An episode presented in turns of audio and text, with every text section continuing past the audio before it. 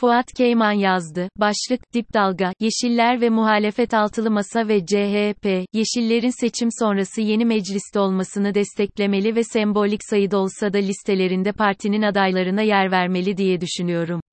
Son dönemde yaşanan ilginç bir olayla başlayalım. Japonya'ya gidiyoruz. Kohei Saito, Japonya, Tokyo Üniversitesi'nde akademisyen. Üniversitede doçent olarak çalışıyor, dersler veriyor, kendisini, Marksist akademisyen olarak tanımlıyor.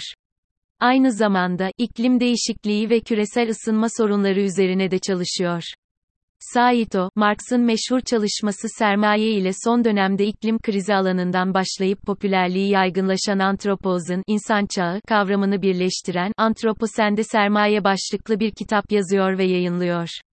Kitap, Marksist, postkapitalist ve Yeşil Manifesto temelinde yeni bir yaşamı öneriyor. İklim krizinin ve artan işsizliğin ve eşitsizliklerin ekonomik büyüme odaklı kapitalizm ile çözülemeyeceğini söyleyen Saito, Birleşmiş Milletler'in sürdürülebilir kalkınma hedeflerinin de sistemin kitleleri uyutan yeni afyon olduğunu öneriyor ve sistemsel değişim istiyor. Japonya'da 2020 yılında Covid-19 koşullarında yayınlanmış bu kitap ile başlamamın nedeni şu, çok dar bir çevreye hitap edebileceği düşünülen bu kitap, 70 yıldır sağ iktidarları seçen Japonya'da, bestseller, çok satan oluyor, müthiş bir popülerlik kazanıyor, bugüne kadar yarım milyon kopyadan fazla satıyor. Kitabının yazarı dahil Japonya'da büyük şaşkınlık yaratan bu gelişme üzerine yapılan araştırmalar, kitabın özellikle gençler arasında büyük beğeni kazandığını, popülerleştiğini, alınıp okunduğunu ortaya çıkartıyor. Japonya'nın genç kuşağı kitabı çok seviyor ve çok satanlar listesinde tepeye taşıyor. Bu ilgiden çok şaşırdığını söyleyen Saito, hiç çağrılmadığı medya programlarına çağrılıyor. Popüler konuşma teklifleri alıyor, ünleniyor. Saito ve kitabına ilgi kitap satışlarının azaldığı tüm dünyanın da ilgisini çekiyor. Britanya'nın saygın yayın evi Cambridge Üniversite Yayınları kitabı İngilizceye çevirip yayınlama kararı alıyor.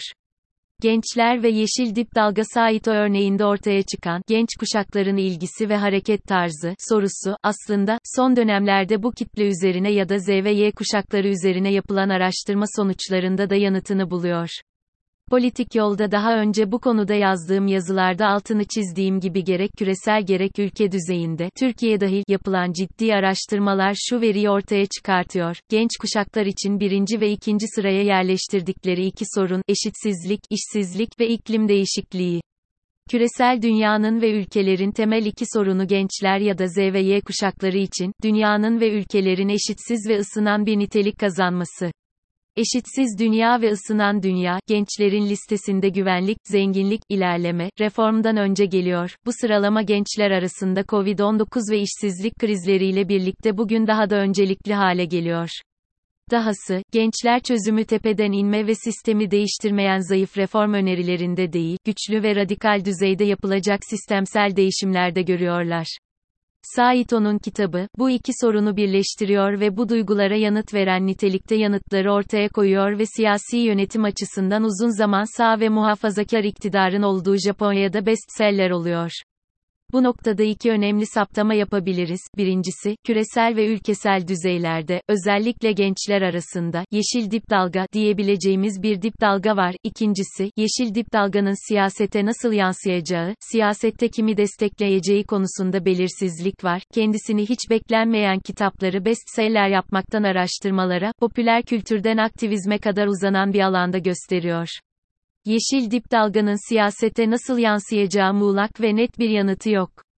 Türkiye, yeşiller ve muhalefet siyasetçiler ve siyasi partiler, yeşil dip dalganın farkında.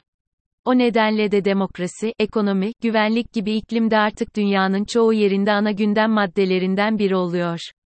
Retorik düzeyde, çoğu ülkede, her siyasetçi ve siyasi parti iklim değişikliği ve küresel ısınma sorunundan konuşuyor. Almanya gibi örneklerde, bu sorunu uzun süredir sahiplenen Yeşillerin iktidar ortaklarından biri olduğunu görüyoruz.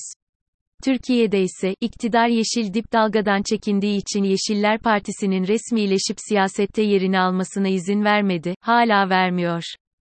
Nokta. Yeşillerin seçimlere girmesini engelliyor. Belki de bu şekilde, yeşil dalgayı kontrol edebilirim, diye düşünüyor. Yanılma ihtimali yüksek.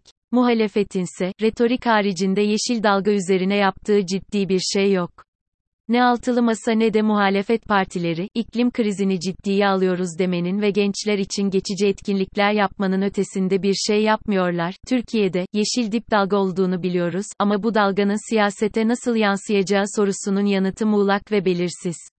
Bu nedenle, daha önce önerdiğim gibi, altılı masa ve özellikle CHP, yeşil dip dalgayı ciddiye almalı ve bu dalganın desteğini retorik değil gerçek ve inandırıcı hamlelerle kazanmalı. Seçim kazanmak için Kürt vatandaşlarımızın oyları ne kadar kilit nitelikteyse, yeşil dip dalganın kazanılması da o kadar önemli. Bu iki kitleyi ve desteğini kazananın seçimleri kazanacağını söyleyebiliriz.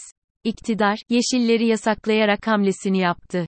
Altılı Masa ve CHP, Yeşillerin seçim sonrası yeni mecliste olmasını desteklemeli ve sembolik sayıda olsa da listelerinde partinin adaylarına yer vermeli diye düşünüyorum. Kohei Saito ve kitabı ilginç olmanın ötesinde seçimlerin hızla yaklaştığı Türkiye'de muhalefetin ciddiye alması gereken bir örnek.